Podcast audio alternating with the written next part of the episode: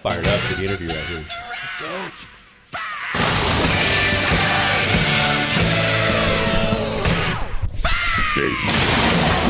Yes, we do. Every single Saturday on these airways. My name's Casey Steve, the voice of your valley on Merced's News Talk 107.3 FM, 1480 AM, KYOS. That's for you, Maryland. Come on!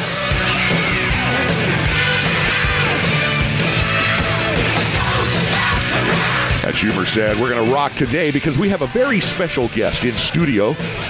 We've had him, well, actually, he was in here not that long ago. We're talking about the mayor. No, not Mike Murphy. No, he's not the mayor anymore. No, we're talking about the new mayor of Merced. None other than Matt Serrato. Matthew Serrato. What's your your official name? You know, when you when you're up there representing say hello. Hello. Hey, good to see you. He You too, has a- Casey. Always great to see you. he only has a little bit of time, folks. I thought I hope we could get a whole hour in. It's three 15 minute segments. We'll see where it goes. But the clock has started. We're we're off and running. Matt has been so gracious to come in. The uh, the bodyguards have cleared. There is an entourage outside looking through the window. He has a following. Very very popular mayor. Came off of a tremendous campaign run. I mean the votes. Woo, Chihuahua. Do you remember the percentage?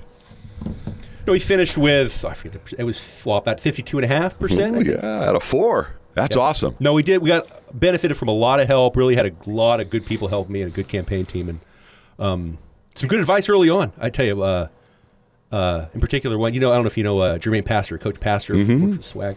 Early on, he's like, "Hey, man," he goes, "Just make it about loving on the community." And you did. That's what we did. And so at that moment, kind of lights. We were moving that direction anyway. And then he says, and that was the best advice I got the entire time. Well, you did a you did a lot of loving on the community and a, and a unique uh, candidacy in the fact that COVID came. You couldn't get out there really mix with the people. Luckily, people had known you because you were on the council for four years, representing, I believe, District Five. Yes, and that has been taken over by Miss uh, Boyle, Sarah Boyle. Sarah Boyle, the linchpin. Never forget. Everybody asked me, "What? The, what is that? Oh, what is that? Oh, what is that? It's a linchpin." And We were thinking the same thing when, when I saw her signs. Obviously, because I live in her district, uh, Yeah. we see the signs up, and at first we're looking at like what, what you know. Finally, we uh, uh, Sarah made some comments about it, and so we saw uh, why she was doing that. But Sarah's been good too. I, I actually had worked with her on an issue today, and you know we're excited to have her aboard as well. And I think she'll be a nice addition and an asset. Well, it's amazing the well. council over there. You know, three new members, yourself moving around. I mean, uh, almost Yeah. a, a, a complete change over there. Yeah. But let me stick with my question. Matthew blank Serrato. What's the middle? Travers. Travers. Mine's Lynn. Just just so we're out there. My dad. When I was that after a relative or Yeah, it's my mom's uh, uh, aunt. So my mom had a favorite aunt, so that was her maiden name, cool. Sarah Travers. Well, that's not, not and the last name. Isn't that interesting? Very interesting. And again, uh, got to give the age. I mean, are you are you still with the forty under forty crowd? Now j- hit 40 in August. So Oh man! So we're, we're I, t- I was six months. I was teasing Murphy. He I think he's 41, 42, and I said, you know, they need to have a sixty under sixty, or you know, because I need to be included in that, and I'm a little bit older than forty. So you Six- just 60 over 60. Yeah, yeah, or hundred under hundred. I don't know. The the best of Merced, but you're just now forty years old. Yeah, I turned 40 in August, August 2nd. Wow, and I would have to say maybe one of the youngest mayors. Mike was younger for sure. Mike was, uh, Oh, that's true when he started. Yeah. Well, I'll tell you, you're going to have uh, 10% of your life added to your term because a four year term this time. As you know, there was just two two years before. If you were successful to get that second term, you walk right into 48 months. A lot to accomplish, a lot you want to do. Like you said, your campaign was exciting. It really was. You fed a lot of people. You got a lot of, a lot of. Uh, I think that is reflected in the vote you got. 53% because there were some strong candidates.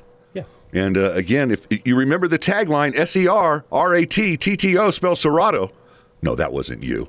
You weren't the singing candidate, but again, No, no, no one's to hear me sing. That'd be, have been. No, it was, I mean, to be honest, we just, um, again, benefited from a lot of help and kind of that central theme of just benefiting the community and then trying to carry that into what we do now in office. Mm-hmm. Right. And so we did, yeah, like you said, uh, we probably gave away, I mean, a couple 1000 meals. And just with COVID, it was interesting too. I mean, a lot of conversations with a lot of people and just how does COVID affect campaigning and change campaigning?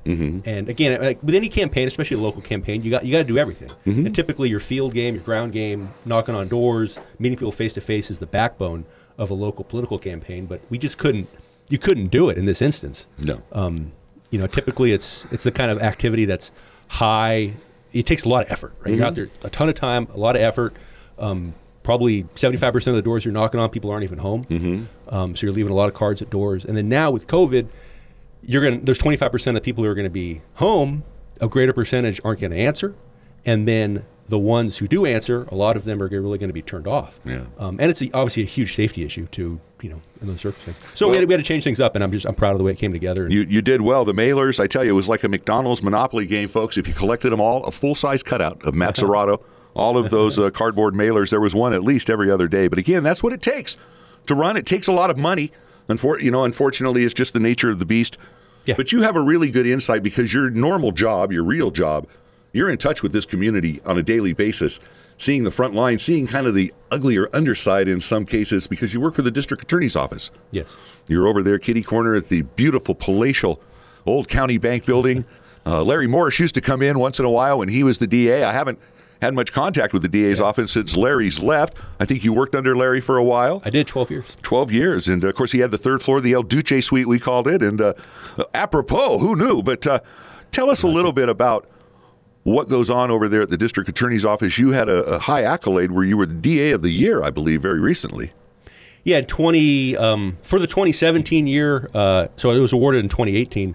Um, oh yeah, I was awarded the state uh, small or medium for small and medium sized county the state prosecutor of the year. Um, got- I mean, got a lot of luck that year to do. We did a big wiretap case that uh, took probably 60, 70 gang members off the street. Um, kind of focused on the on the Sureño gangs. A lot, a lot of Atwater heavy because the Sureños are strongest in Atwater. So uh, worked on that case. Uh, I think God, if I try to remember now, probably three murder trials plus at least one attempted murder. So we did a, did a lot that year. So got just everything kind of came together and just had a lot of work and Well, you saw Merced uh, at, the, at its worst because 12 years, you know, we had the highest murder rate per capita in the state of the 58 counties, one of the highest. We did for yeah that, that Yeah. stretch between 2014. Yeah, it was really, 15. really bad. And, and being we got the- through that, yeah. Think And being on the front lines of that, and of course, I'm sure you would agree, poverty, lack of education, these kind of things probably bring people into the system. Oh yeah, of course. I mean, there's a many. What causes crime and what uh, you know the factors underpinning crime are, are so complex and so different, and they and they're so variable that it's really difficult to. I think just in my experience, just reading a lot, seeing a lot, seeing so many different theories of, you know, why people commit crime, what causes crime, and so much of it's subject to to um, you know, bias or interpretation because a lot of people really they put their own agenda on it. To be honest, That's right. And on you're in a one side or position, and, and as mayor, you got to kind of balance that with the people that want that law and order. They want that tough approach. You're in law enforcement. Sure. And yet you understand that, you know, that's not always the answer. We always hear we can't arrest our way out Yeah. of these type of situations. And being on the front lines, would you agree with that?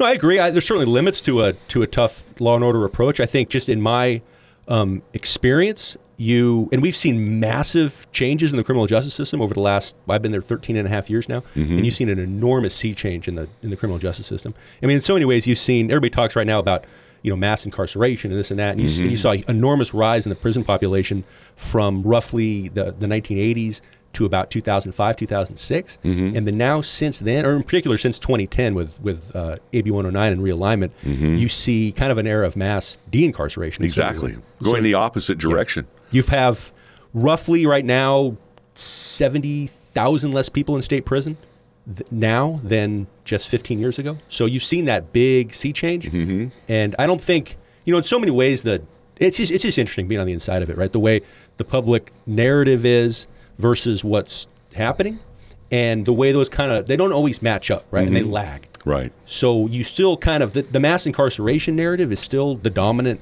narrative Right. but that was you know it's 15 20 years old mm-hmm. and that's when you know that's when we were locking everybody up yeah Well, look what we've seen in just the last year with the George Floyd incident. That happened in May. Yeah. We saw a, a big pushback in the community, even here locally, which really surprised me. And when I hear some of these terms of systemic racism, that grates me a little bit because I know what a systemic is, what a system is, and that means it's all through it. You work in the system.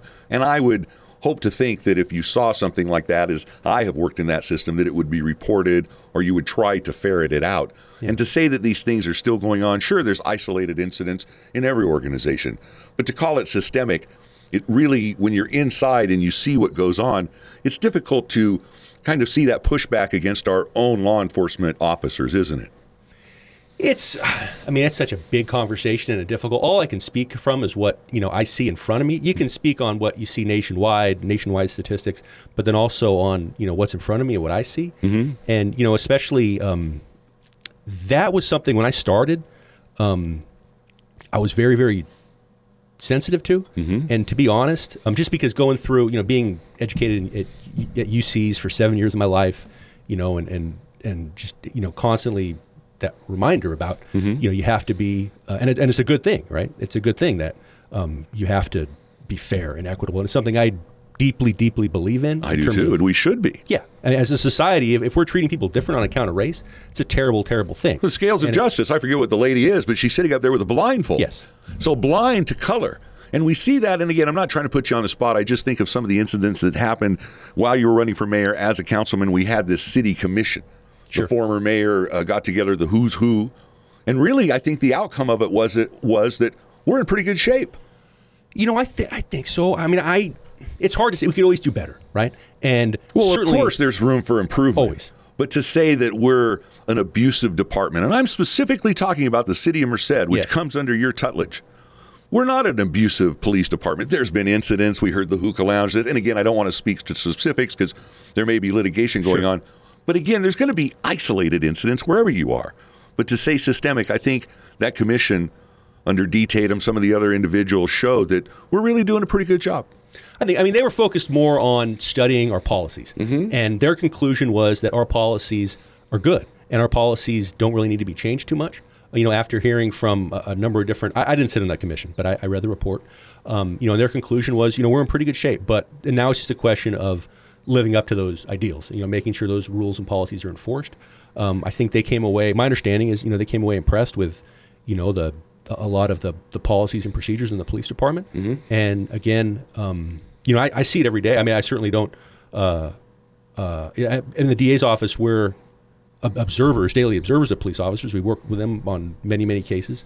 Um, DAs can be, contrary to what a lot of people think, DAs are often very, very critical of police officers. Oh, yes, they are. Oh, they are. And Big they time. don't prosecute every case. You guys get thousands of cases, and just a very few get prosecuted.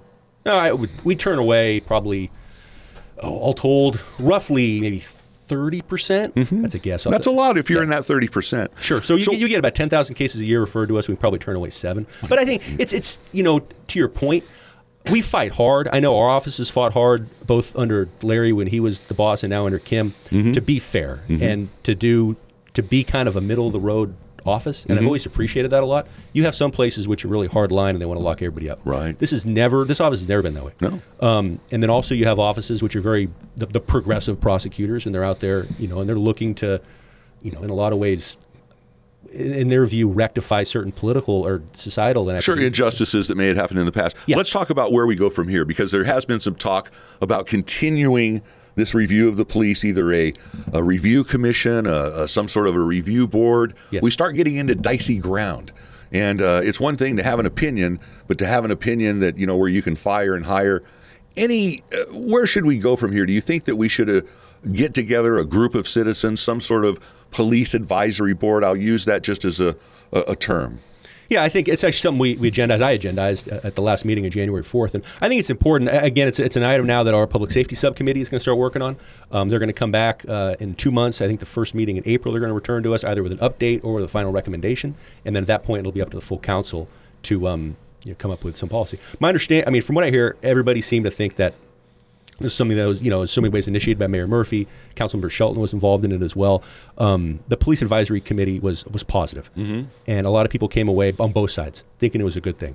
And just in my experience as well, at thir- you know, 13 plus years in the DA's office, is there's an enormous fundamental value. And I don't want to get into you know specifically what No. what going forward what's going to look like because it's a pending council item. Um, but I just think there's enormous value at a minimum in the dialogue. And you see that nationwide on so many other issues, just understanding each other, knowing where people are coming from. Right. And that's a big thing. Police and you know, and DAs too, we do a, a very poor job. I mean, police do a better job than DAs, but in general, a poor job of communicating, you know, the work we do. And Folks, I got to cut him off. It, it goes so quick. 15 minutes is already in the can. We're with Matt Serrato, our mayor, the city of Merced, the new mayor. He's been in the saddle, well, I think just about a month. He's uh, agreed to come in. I think he's going to stay. He's uh, he's on the phone. He's with his entourage. We'll be back after this quick break. I'm just a bachelor. I'm looking for a partner. Someone who knows how to ride without even falling off. Come and jump on it. Jump on it. Yeah. You know, we always let the uh, guests pick the songs here at Citizen Watch, and I asked Matt for a CD. He gave me a cassette, so I rolled it off, and well, here we are. I better bring his mic in. I don't want to exclude him. You know, with us we have Matt Serrato, the new mayor of Merced. I want to know if Jennifer Levesque still has a job because at the end of the last council meeting, she was moving to adjourn and she said, Mayor Murphy, and she corrected herself very quickly. And it was really, uh, it was kind of cute. And she goes, I'm so sorry. I've been thinking all meeting not to do that, not to do that, because she has to call for the vote. And of course, Matt chairs the meetings. Who's the, uh, who's the pro tem this year? Kevin, Kevin Blake. Kevin Blake, good old Kevin, your buddy. Kevin, they've been on the council. I think started together on the council. No, Kevin started before me. I, he started in what 2013 or 14. Was he the was he the tenured man on the council? Well, anyway, So- Matt Serrato's moved from the uh, council position, District Five. When you came in, were there districts, or was it open? Were you an at large your first time? my first year of districts? First year of districts. Yeah, so it was half at large and then half districts when I started. So he, and then uh, of course at large at the mayor's uh, race. Because boy, if you didn't see that vote total, friends, whoo, talk about battleship hitting all, uh, all, uh, just, just amazing. Blew everybody else out of the water. Wasn't even close. And of course, in Merced, it's a free for all. There's no primary in June or in March now. So it was a, it was an all out battle. And I'll tell you, some good candidates and Matt Serrato, uh, cream of the crop rose above, but so many things going on. You know, we talked a little bit about law enforcement in the first segment. Folks know, I'm sure, that Matt works for the district attorney's office over there at the palatial headquarters, the old county bank building.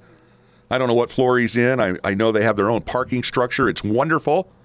Absolutely wonderful over there. A beautiful view of the new El Capitan Hotel. Will you have a suite in the El Capitan?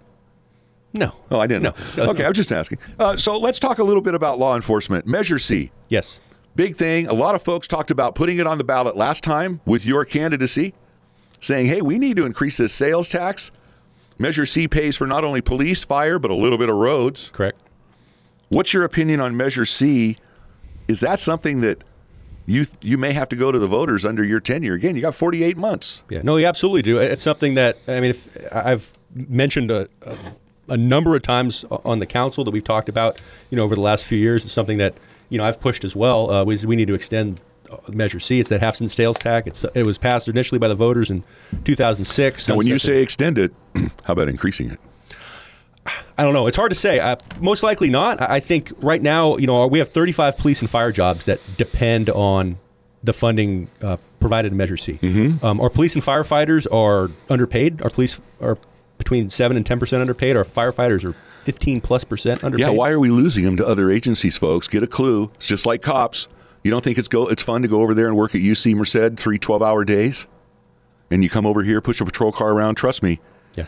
So go ahead. No, it's, it's a big. Um, it's it's an enormous deal because we have 35 police and fire jobs that depend on it. Uh, there's an enormous demand. We had a record number of calls, over 11,000 this year, just for our fire service. I saw that. And then typically for a police service, many, many more times than that. Um, they're busy. There's a, a huge demand across the community for both police and fire services, and we need those. We need those people. We need those employees. Those are jobs, and um, you know, it's it's important that um, that So- sales tax measures stay in place because uh, if not, we're going to see a pretty disastrous cuts to public safety. Well, you saw what Atwater did. You know, they went for the brass ring plus. You know, they wanted to go around all day long. They went for 1% from a half a percent, really rejected by the voters. You saw what happened on Measure O with the college. Of course, Measure J, or Measure J, yeah, it was J. J O. O was Atwater, J was the college, excuse me. And again, you saw how that was, and again, Merced College. I mean, we all support Merced College. My dad worked at Merced College. I know you're a well educated person. You can only see the benefit of, of having a community college like Merced responsive to the community. But the people said, hey, time out, man. You know, 40 year, a 40 year bond. And so this Measure C is very important, not only for the personnel, but let's talk about the facilities, because there's got to be somewhere for them to work. And I was surprised as ever to hear about a year ago that we're out of room over here on 16th Street coming into town, the main fire station. And the main police station, well, let's not get started on that. That just needs to be replaced straight up. What's your thoughts about where the main police station should go? Should we keep the station that's there? And what do we do about fire? And, and how do we pay for it? Yeah, police and fire are very different because fire stations, f- firefighters have to respond within minutes. And there's that, you know, kind of that golden window where if firefighters can't respond in that certain amount of time, then eh, all of a sudden, yeah, a lot of people start, there's a lot of bad consequences and people in many ways start dying. So we need fire to respond quickly. So fire has a very different model than police. Fire, obviously, they have stations stationed all over the, all over the city. Um, typically, those are paid for through um, uh, uh, developer impact fees. So we have a decent amount uh, right now set aside for fire stations. We'll be able to build when the time comes. We'll be able to build a new fire station. Uh, a lot of talk that it's going to be out uh, amongst the new development, the new retail development in that area at Campus Parkway. Oh, really? Now that's interesting. You're talking about the main station or a new station? A new station. A new station. Yeah, th- there's no talk about moving the main station from 16th Street, but there needs to be a new station out there. Potentially, you know, as we grow to the northeast as well, um, a new station out that way, mm-hmm. um, definitely too. And you know, a lot of that'll come into play with the talk, which is come, which will come later this year about potential UC annexation as well. Well, we're going to talk about that. Let's not tease our listeners, but let's stay on the police station. You know, we had Raley's, we had the uh, Merced Sunstar building. I think we've sold the properties, but we have no site. Yeah. Uh, you know, uh, Vitelli, uh, the uh, chief over there at the uh, college, he talked about doing some partnership, you know, maybe a regional training facility. Any ideas of where you'd put the main police station? I don't know. I, I think that honestly, in the nine months I campaigned, I, I'd never heard once as a political issue. Right. We need a new police station. Not one person said that. Okay. You know, within the city, y- you get it because you realize how how um, and, and seeing other police stations as well. You see how those the, the, the building certainly needs to be upgraded and and you know. and Well, no, certainly- this brings up a good question. Do you think we need to go down this road, or can we massage the facilities we have, maybe add a new nice substation, and not look at a full main station? Because as you know, we went through a needs assessment, but we really didn't talk to fire. We maybe talked about a joint use facility. Yeah. So, is your thinking that maybe we need to step back from this main police station, uh, not use that vernacular? I think it needs to be. No, not necessarily. I, you know, I'm pretty.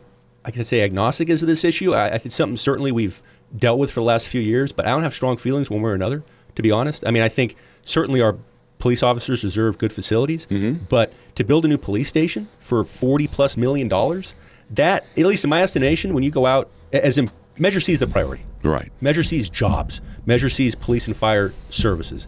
The police unions, uh, the chiefs, the fire union, the fire chief, all agree. Measure C is the priority, and it's losing it in many ways is an existential threat to public safety in this community because we'd have to cut dramatically, you know, uh, gang units, the the DART team that deals with homelessness, all the big things that you really hold back a lot of the crime in this town would have to be curtailed. So Measure C has, in my view, Right.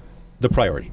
And then at that point, we have to see what the community appetite is for, um, you know, a new police station. Mm-hmm. You know, if we're going to pass, if the if the community would support a bond measure, and the community wants that, then there's a separate revenue funding stream for that mm-hmm. that will go to pay it. But if we're talking paying forty or fifty million dollars for a new police station out of the general fund, that's I think that's a tough pill for a lot of people to swallow when that money can be.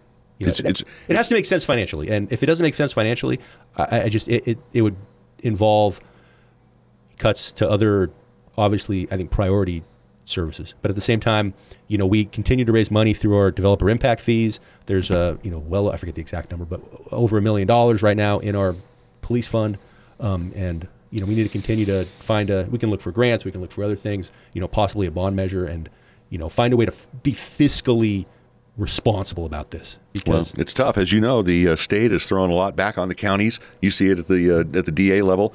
We talked about seventy thousand prisoners uh, going back to the counties. Well, that's uh, six less here in Merced. Actually, three. We've caught three of the folks that made it onto the roof, and we can talk about on another show, and we have on many about the grand jury report and how the money was used for solar panels and not to spend the money on the bond for Sandy Mush or downtown jail consistently in the grand jury report. I'm surprised when I read the Los Baños PD, they have their own little jail over there. They just lock them up over there because there's no room at the inn at Sandy Mush. With the COVID, it's a cite and release. I don't know if you've seen some of these apprehensions out here. Benny, the wonder dog, you know, as long as it's non-violent, go in peace, my brother. Now, I wouldn't want to have to explain that to the boss where the million dollars in drug money went, but still, it's pretty sad state of affairs. So your theory is let's keep the personnel and the buildings. We need them, but the personnel are the main thing. that's the priority. And I think when you know when we dealt with this issue a number of times when uh, uh you know on the on the council when when Mike was the mayor, I mean uh, pretty much everybody agreed that that is that has to be the priority. You know, for years. Well, for years it was kind of like let's increase to some artificial number of over 100 or what it was in the 90s or the 80s. Yeah. And I think what we need is what can we do to take care of business, TCB? How many do we need to shag the calls around town? The facilities, hey, we know we'd love to give you better better facilities, guys, but unless a, a pot full of money comes out of the sky, 40 million it doesn't sound like a lot, but it's a lot when you only got a million. So again, I, I get totally where you're going. You talked a little bit about the annexation, and we might as well get into it because there's so many things, and I'm not going to get to all of these things. Big deal. Leapfrog annexation. There's been some special legislation that's come down the pipe. I remember one of the meetings prior when you were in a council, you were asked a direct question by the former mayor. Well, what do you think about annexing the city? You want to annex or annex the uh, UC into the into the city? Are you ready to do that? What do you feel now that you are the mayor and we need to figure out a direction? And this kind of ties in with the sewer and water master plan, which we can talk about. That's a huge deal. Huge. Huge. But let's talk about the leapfrog annexation legislation carried by Adam Gray. I mean, you talk about when something wants to get done in Sacramento, folks, eight months from February to October. And we have the opportunity now to bring in the UC Merced first and then surrounding properties second in a series of annexations. I need to know what you think. Hey, referring to AB AB thirty three twelve, the the bill that Adam Gray passed. We, um, you know, as a city, I mean, the, the thought a long time ago was that we grow grow out to the UC, incorporate the UC, bring the UC into the community. UCs tend to grow where they, um, or tend, you know, I- like UCLA for example. When they built UCLA, they built UCLA out in the middle of nowhere. Mm-hmm. Now look at it. Now look at it, right? And they, uh, so, you know, again, I'm not. I don't have a firm opinion on it yet. We're gonna have to do. We and I haven't seen it yet. There has to be a big cost benefit analysis, and there's a lot of things you know that are that are good about it. A lot of things that uh, might weigh against it. So at this point, again, I don't have strong feelings one way or another, um, and I think we're gonna have this discussion uh, probably you know before the sometime this year, probably Oh, I would before say July so. first. Because we're running out of inventory. As you know, there's been a lot of infill development in the areas that were vacant for decades. Yeah. And we can't annex uh, that much more land into the city, it's my understanding, until we have the sewer water master plan done. Let's move off of annexation. We'll probably swing back to that a little bit through this subject. Sewer water master plan, we have a consult- consultant, Stantec. I find them to be very competent. Some people disagree with the directions they're headed. How do you feel about our consultant? When are we going to see a final plan? Let's talk. Let's start with those two questions. Yeah, no, they're doing a good job, and, they're they're professional. They they provide us with a really good work product, I think, and, and with good information on which to base a decision. We've been working towards this for years, right? And we're not. Oh, many years. Yeah. Ever since And- you've been on. Yes, and I mean gradually, I think things are, you know, more and more with each passing uh, step, kind of the long term vision comes more and more. And every time, right, the council would take uh, a position or move, kind of move the ball forward each time. You know, three yards at a time, five yards at a time, and I think things are starting to kind of gradually, at least the way it was in the last council, come more and more. And then you add AB thirty three twelve with the leapfrog annexation bill. And that kind of throws a wrench in it, doesn't it? Because you were headed in a way, and it's like, well, we know we have to extend the lines from where they are, but now if we have to serve this Yeah. island, It does. It makes it easier in a lot of ways because now the um, it's shaping up right where the, where the, the path of growth will be roughly between Cardella to the south, Bellevue to the north. Um, you know, Hillcrest territory that around the lake, around the country club. They, they don't have any interest really in coming. Most people out there have no interest in coming into the city. There's a lot of uh, other established neighborhoods as well. Um, kind of north of Yosemite, off Dunn, those areas. They don't have much of an interest as well. didn't it seem like it in some of the uh, testing meetings, the Right. uh, annexation meetings? So we kind of focus on that that corridor, head east towards the UC.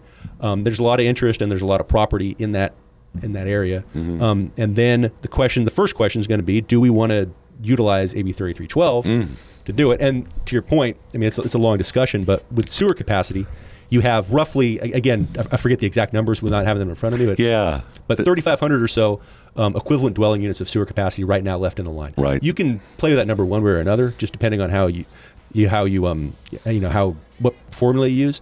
But with pending annexations, that leaves us with roughly 2,000 to 2,500 equivalent develop, dwelling units existing. So how do we allocate that 1st uh, between either the uh, the east side of the city where you start growing, uh, you know, east of G Street, and the territory surrounding the UC. Well, we'll have to end it there for this segment, folks. We'll be right back after these breaks. I know they go quick, don't they? We have Matt Serrato in studio with us, Mayor Merced. Stick with us. Citizen Watch, Saturday morning. I'm just a bachelor. I'm looking for a partner. Now watch me whip. Okay. whip, Watch me nay nay. We'll watch you. Watch me whip. Kill it. Watch me nay nay. You got four years. We're going to watch you every bit here on Citizen Watch. My name's Casey Steed, the voice of your valley, on Merced's News Talk 107.3 FM 1480 AM KYOS. Special guest in studio, Matt Serrato, S E R R A T T O. Right? Did I get that right? Two R's, two T's. Two R's, two T's. You can't miss it. I'll It's actually you. the wrong way to spell the name. My family changed it years ago because they got uh, upset with the other side of the family. So, you know, 50 or more than that, probably 100 years ago. Old Italian blood flew. They, only one T or there, yeah. One T is the way you're supposed to spell it. Yeah, see, that's what I've seen. You know, it's like uh, Scotty Silvera over there. He goes, "Oh, it's a different way," you know, but Italian, right? The name's Italian, yeah. Yeah, because over there at the Italian American Lodge, uh, well, I tell you, really sad losing Frank Miratori right before Christmas. You know, we've lost a lot of uh, a lot of good folks. Boy, that got me emotional thinking about Frank. But anyway, you're uh, are you the president over there? You're going through the chairs at the Etlo? No, no, not me. I just, You're I, just a member. I just go, yeah, I go there and eat food. Well, we month. used to see each other at lunch. They have a nice lunch at the first uh, the first Tuesday of the month, and and then they have a beautiful dinner. And there's been no fellowship. It's like we were talking about in his election or his campaign run. You couldn't do the normal things, the rubber chicken circuit. You go to the, you know, the Goodwill or the you know the Rescue Mission fundraiser. You see each other there. Just couldn't do that. Had to do a virtual campaign. And it's uh, even kind of going into the uh, to the current council. They're not even allowing folks in. Everything's virtual. Really brings up these town halls which uh, I love Kevin. You know, why have nine? I mean, my God, you know, we had a, you know, five, one for each district and blah, blah, blah, blah. and uh, I guess we're going to hear some more about that. I heard from uh, Conway today that there's a couple in February coming up. But again, th- th- there'll be plenty of time to talk about that. Let's stay on this annexation co- uh, slash sewer water master plan and really the growth of Merced and, and kind of talk a little more esoteric about the, the concern about two Merceds. Because I know that you sit on the downtown subcommittee Yes. and you're very concerned about downtown. You work downtown, you see downtown, you hear about the people. I get letters all the time from folks.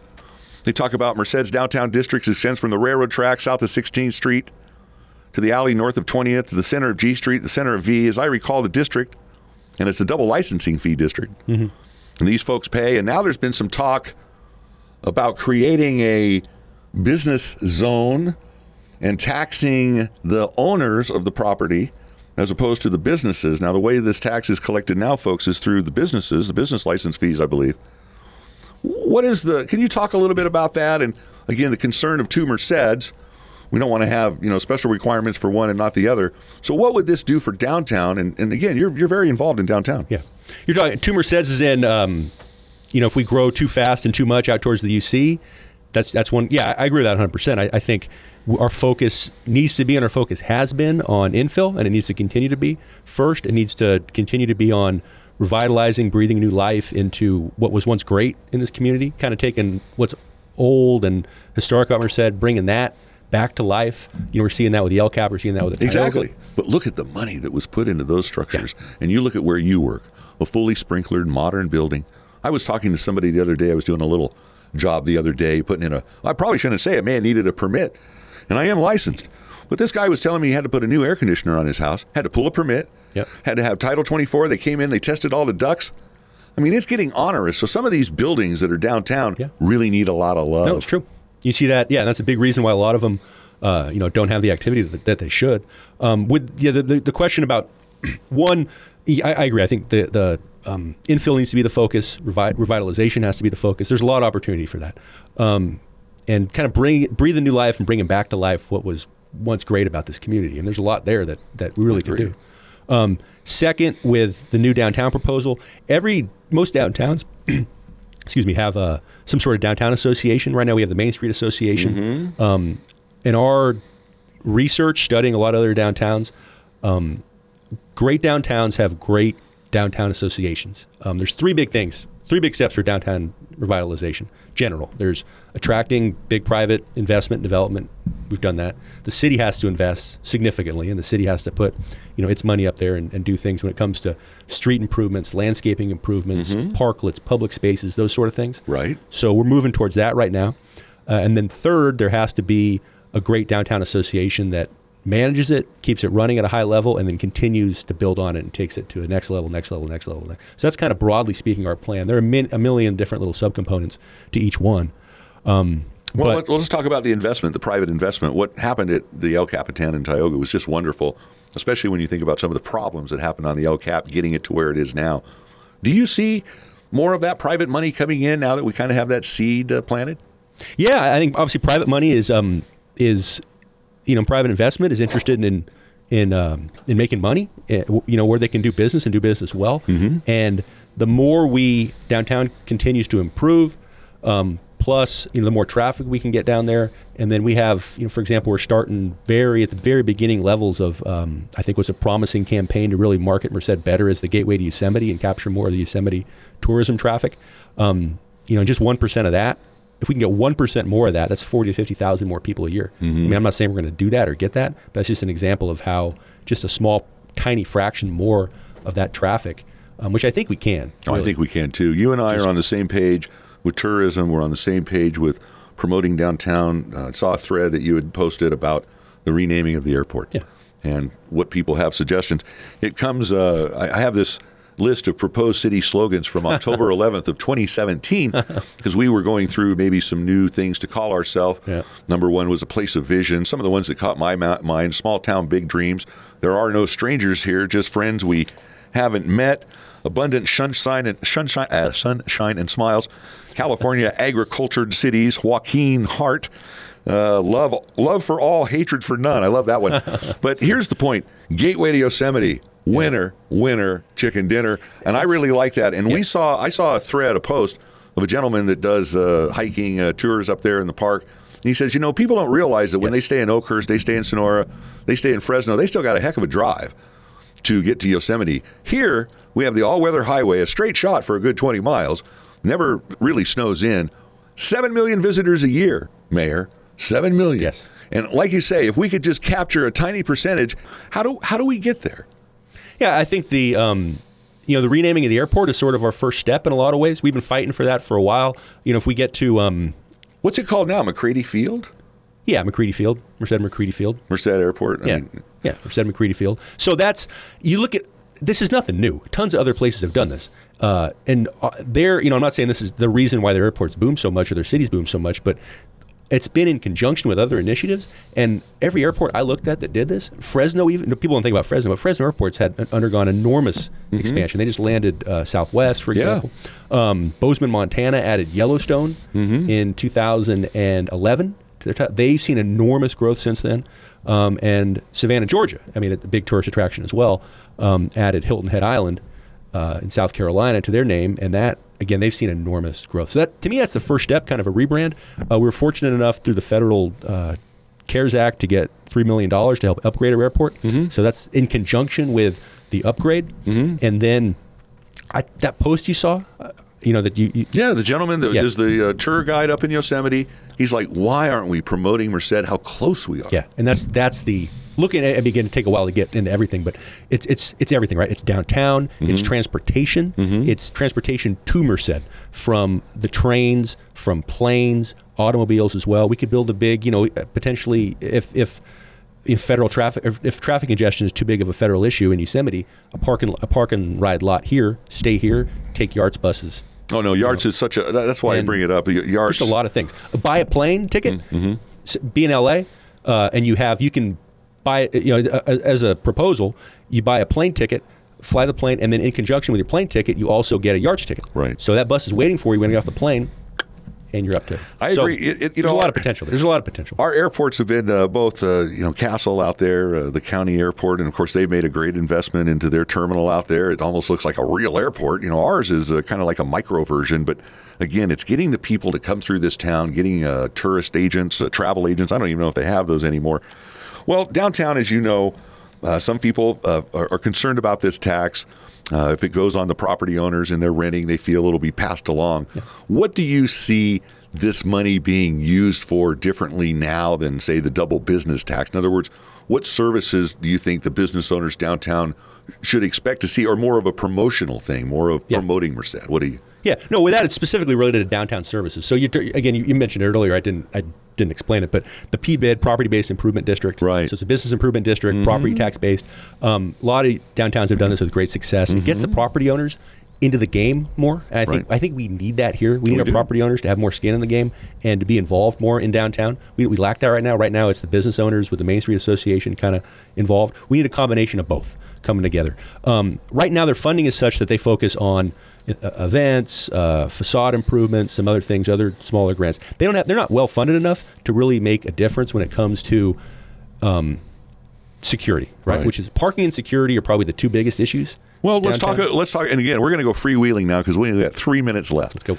So, uh, parking and security. You want to change the direction of downtown of the main street. Yes, I think downtown. I think Main Street from again we have to look more closely at it, but I think looking again looking at other downtowns, Main Street from Martin Luther King to N.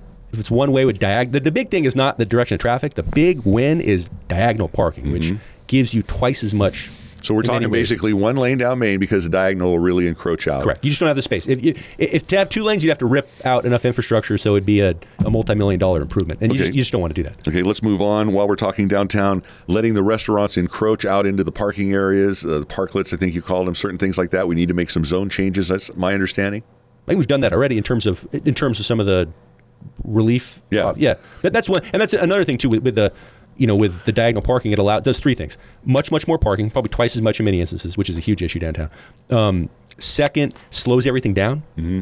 You know, we started our downtown subcommittee. Kevin Blake said we got to one of his Traffic too fast downtown. Everything's too fast. Everything's too fast. I know. We got to slow it down. More pedestrian, more hometowns, slower downtown. It's fast because the streets are fast. People drive fast when they have big boulevards to drive on. That's the problem. Downtown's way too fast. It needs to slow down. Well, and one, and again, I don't mean to interrupt, but there's things coming to mind. You mentioned that uh, one of the things the business owners didn't feel safe.